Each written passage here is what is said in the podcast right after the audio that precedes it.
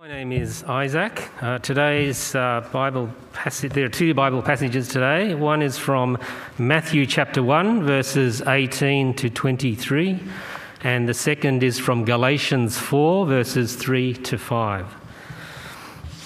This is how the birth of Jesus Christ came about. His mother Mary was pledged to be married to Joseph, but before they came together, she was found to be with child through the Holy Spirit. Because Joseph, her husband, was a righteous man and did not want to expose her to public disgrace, he had in mind to divorce her quietly. But after he had considered this, an angel of the Lord appeared to him in a dream and said, Joseph, son of David, do not be afraid to take Mary home as your wife because what is conceived in her is from the Holy Spirit. She will give birth to a son, and you are to give him the name Jesus, because he will save his people from their sins. All this took place to fulfill what the Lord had said through the prophet The virgin will be with child and will give birth to a son, and they will call him Emmanuel, which means God with us and from Galatians 4. So also, when we were children, we were in slavery under the basic principles of the world. But when the time had fully come, God sent his Son, born of a woman, born under law, to redeem those under law, that we might receive the full rights of sons.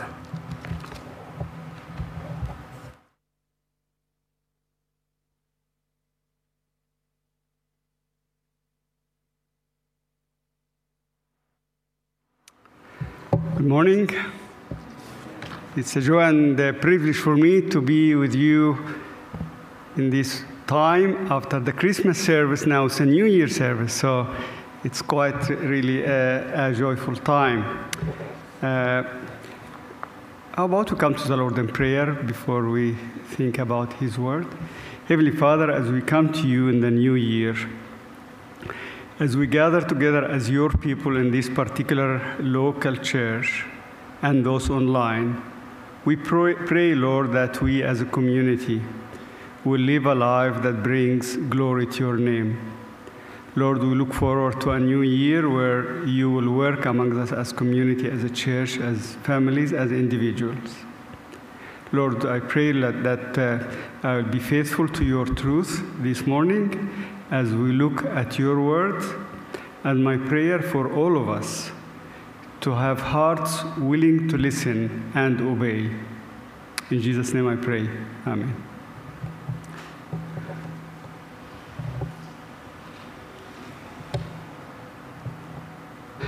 You might think the reading from Matthew is a bit outdated. Well, Christmas is over. Why should we worry about Matthew, the birth of Jesus? Uh, it is not outdated, and I thought that uh, as we're still in what we call the festive season, uh, to put things together and probably dig, dig deeper than the surface celebrations and get something for us that will prepare us as well for the new year. So I called it thought, Reflections on Christmas and New Year, and that's what it is it's reflection, uh, different thought from different aspects. So the first, the first idea I thought to think about is festive season hopes and reality. I use the word festive season because that's what we hear all the time in the world around us. It's not used Christmas season anymore, at least in the world. And the festive season tells what the people expect and wish for celebration, to be happy, enjoy this time of the year. It's a very special time of the year for all nations around the world, from all backgrounds and all religions. And people look at this time of the year with lots of hopes. The preparation, particularly as things are related to material thinking of the world using it as an occasion to boost sales and boost the economy, it, it has become a season of buying and giving gifts and buying things. Uh, and that's the hope of, of the world in every year. This year was no different, although we lived under the shadow of COVID. Still, the economy gets its biggest boost through this season. So it's a time of people trying to be joyful, and in that they give presents to each other, give presents to children. We get together as families. Uh, most of family reunions worldwide happen during this time. And we try, we try, and Christians are not excluded, to forget our difficulties in life. And boy, the last two years haven't been easy. We don't need to be reminded about that again and again. But nevertheless, even without COVID, life is not easy. Life, many times, uh, puts so much pressure and give us baggage to carry. And we would like to get off this baggage even once a year for a few days or even one day. That's the hopes that build up from October.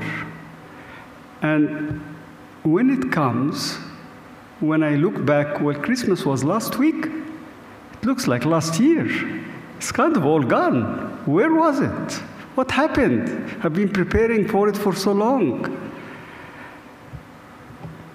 The reality hits sometime later. For those who are going back to work next week, it will appear like the, the, the festive season is gone. We are back to reality. I don't want to meditate much on the reality because we all live it. But we need to dig a bit deeper. Why the reality is not that great? Why the hopes of the family reunion sometimes turn to be a time of struggle and remembering the loved ones who are not with us or the broken relationships that become evident when we get together and we miss out with some. That's what I wanted us to dig deeper when we think about the new year as well. So, to put it into context, we can never escape the necessity to diagnose a problem before we start thinking about the solution, we need to think about the problem. It sounds like an old story, but we need to remember it to go further. The problem is, we were created with God in the garden to be happy, to have a good life, actually, to have no death, no sickness, no hunger, no conflicts. That's what God intended for us, you and me, when He created our grandparents in the Garden of Eden. The reason for us would have been happy and content and enjoying what God has created us to be is our relationship with Him. We should never forget that we are not independent with our own lives. We don't have our separate lives. Our life was and is and will continue to be given by God and connected to God. When we were in the garden, our life was based on a continuous connection between God and us. He's like the life stream that gives us life, and with it, everything else. When that live stream was cut by our desire to be independent from God, to have our own life, our own decision making, our own way of, what, of deciding what's right or wrong, when we took that choice in Adam and Eve, and mind you, you don't need to blame Adam for it, you still, we still do it today. Till today, what we hate most, most of the times, is people telling us what to do or not to do we feel that our freedom have been uh, you know, intruded by other people, including God. We like to be independent, and we think we can be independent. Well, the idea that Adam and Eve to be independent have their own life, their way, wasn't a good idea. And the evidence were very immediate. Adam and Eve not only lost their connection with God, but with each other. They started blaming each other. The other person is the problem, not me. That sounds like familiar?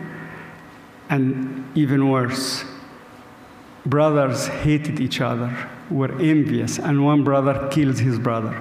That happened very soon after this fatal mistake of Adam and Eve. So that's a problem. We lost connection with God, and with it, not only we lost life eventually, physically, but we lost it immediately when we were under condemnation by the punishment of God. And we lost good relationship with people around us. We also lost cooperation with the environment. Adam had to work very hard, and the environment was not cooperative. Actually, it was hostile. Creatures around us became hostile. The whole creation was badly affected. Now, thank to God, the good news is there is a divine intervention. We couldn't do anything to help ourselves. We created the mess and we suffer from it. God did not want to leave us with His love alone to suffer the consequences of what we deserve. God, from very early times, told Adam and Eve that the seed of the woman will crush the head of the serpent. And God, since then, had a plan for redeeming His beloved creation. The history we read in the Bible is really the plan of God unfolding for Him to fulfill His purpose. The plan starts with Abraham, and God chose him and his descendants to his people, and he will be their God. Can you see the connection starts to come? And then God, through Abraham, had the history of Israel. The people of Israel had a long history of leaving God, disobeying Him, and suffering. And God comes in and saving them, and they go back the same cycle. The whole history of, Israelites is a history of rebellion and redemption. Rebellion and re- redemption. The prophets look forward for God's salvation all the time. Before the time of Jesus, the last tens or hundreds of years, the people of God who were under oppression by the Romans were looking for that Savior that God will send to save them. And in their mind, the salvation was from the oppression of the occupier. God, through his prophets, repeatedly said he will save his people. Most of the times, if not all, the people understood that this Savior is a person sent by God from the line of David to come and take over the kingdom and restore the glory of God's people in his land. That was their understanding of the prophecies. There were few prophecies in the Old Testament which I'm co- confident that the people never understood them. And we can read them today and understand them because we have the New Testament, we have the fulfillment. So we are in a better position. But let me, let's look at one, uh, one prophecy. It's in Malachi, Malachi uh, 3.1. I will uh, try to understand it in the mindset of an Old Testament person who is under occupation and try to understand it and see how our understanding today is very different. God says, I will send my messenger who will prepare the way before me. Then suddenly the Lord you are seeking will come to his temple. The messenger of the covenant whom you desire will come, says the Lord. The best any Israelite in the Old Testament would have expected for this liberator, the Messiah, the one sent by God to come and save them from the Romans. And there were some prophecies God will save them from their sins. But there was no imagination, in the wildest imagination of any Jew, that God is talking about He Himself coming. God sent a messenger. But God is saying a lot more. And this is one of the prophecies. There are few of them in the Old Testament that says God is not sending anyone, He's actually coming Himself. God will come Himself. And that's what He says. You are, he will come to his temple. God will send a messenger who was uh, John the Baptist, and he will prepare the way. But then God Himself will come to his temple. Any prophet, any uh, human savior will not say the temple is my temple. Only God is the one who will say my temple. So the messenger we have here, John the Baptist, preparing for someone who is and have the right to say my temple. This one can only be God Himself. So you see, God is intervening in history by Himself, not sending someone else. And He does that by coming as a child. He comes as a child. God takes flesh and comes to us as a human being. God Himself intervenes to solve our problem. He chose to, to come as a vulnerable, helpless child to share our humanity, share our vulnerabilities, starting from being a helpless child. Hence, we have the birth of Jesus. And that's why I said we'll read Matthew, because it's not outdated.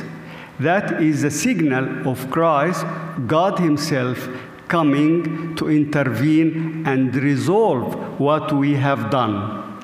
So in Christ, there is a new reversal of what Adam did. It's reversing the problem, it's solving the problem so we can live a life as God intended it.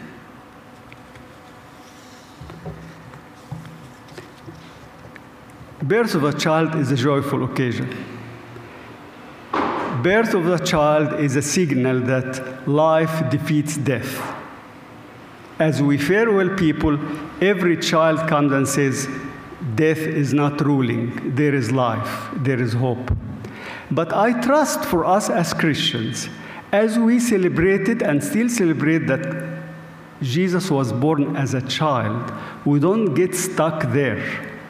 Jesus came as a child because he wanted to start life amongst us like every one of us, but different Father, who is He's God Himself. So he starts the journey of life like any one of us. But we should never get stuck with joy of childbirth. Jesus did not stay as a child. Jesus came for a bigger purpose. He came to live a perfect life, show us what God looks like, and then at the end, the climax is the cross. So Jesus came as a child, but he came to die, and to die on the cross.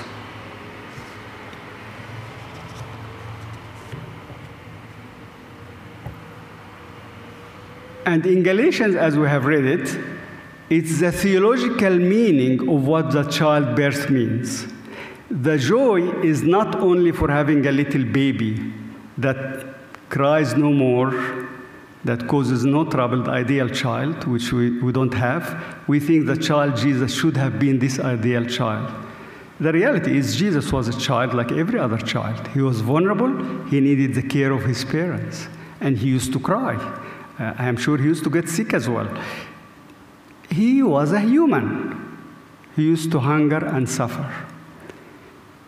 But he came to fulfill what the Bible said. Jesus came as God Himself to save us from our sins. When the time came when the fullness of time in the old translations, God has a perfect timing for him to intervene. Jesus came to reverse what happened in Eden. In Eden, the sin, sin separated us from God. God left us from having a close connection. But in Jesus, there is a reverse of that. He, the Word became flesh and made his dwelling among us. We have seen his glory, the glory of the one and the only Son who came from the Father, full of grace and truth. The Word became flesh and made his dwelling among us. Throughout the history of the Old Testament, God used to be symbolically be with his people through the tabernacle, the tent, and later in the temple. So the temple or the tabernacle represented God is in the midst of his people. God is being with his people in a symbolic way. And the verse here in John uses the same word. And he made his dwelling among us, he tabernacled with us. Jesus put himself as the tent in our midst. He himself was the tent. He himself is the connection with us. So Jesus on earth was declaring reconnection with his human uh, creation. Jesus is told he is God with us, Emmanuel. So, the essence of the incarnation is for Jesus to be in our midst. Now, that was never taken away. In the Old Testament, was in the temple, and the temple was destroyed. Jews couldn't present sacrifices anymore. But in the new era, God with us is in the person of Jesus Christ, who came as a child and stay with us by his Holy Spirit. So we can enjoy today God with us. Emmanuel never left us. He might have left us by the body, but his Holy Spirit continues to be with us. And that was Jesus' promise to us. He told his disciples, I'll not leave you alone, I'll send my Spirit. So today, my friends, you and I are living with this privilege of Jesus who came to earth. He never left us, not by the body, by His Holy Spirit. God with us, Emmanuel.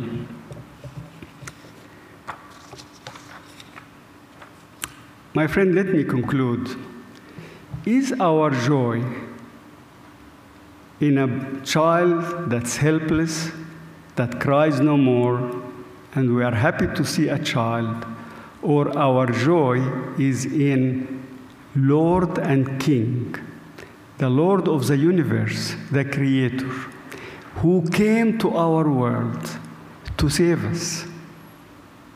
We had the problem, not Him. We needed Him to save us. He did not need to reconnect with us, but He loves us so much that He didn't want us to be left separated and die. As we wished Merry Christmas and wished for peace to each other, what was the reason? The reason was the problem had been solved.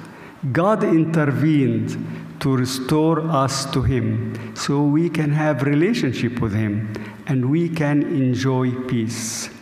My friends, if you couldn't have peace because of what you did on Christmas Day, God wants peace to fill your life, to the rest of your life and for the new year. God wants to live with us, in us, not separate. We don't need to be crying to Him to come to us, He is already with us. My friends, I hope the new year and every year will be a year of reconnection with Him. If you have been getting cold in your relationship with God, be assured he has come and never left. He is in you and in me. And He wants us to have a, a lively, vivid, strong relationship with Him. And this relationship is the source of Merry Christmas, of New Year, Happy New Year. That's the only reason we can have hope. Uh, my friend, I hope that the new year, the Lord Jesus Christ, will not be a helpless child, but will be your Lord and Savior. You follow Him, you love Him, you obey Him, you trust Him completely, and you declare His glory to all the people around you. And finally, we can never forget that the New Testament always reminded us we live in the shadow of eternity.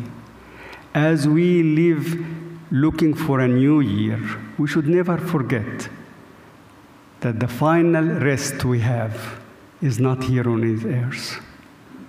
As we struggle with so many things, even with the presence in God in our midst, we still suffer a broken world.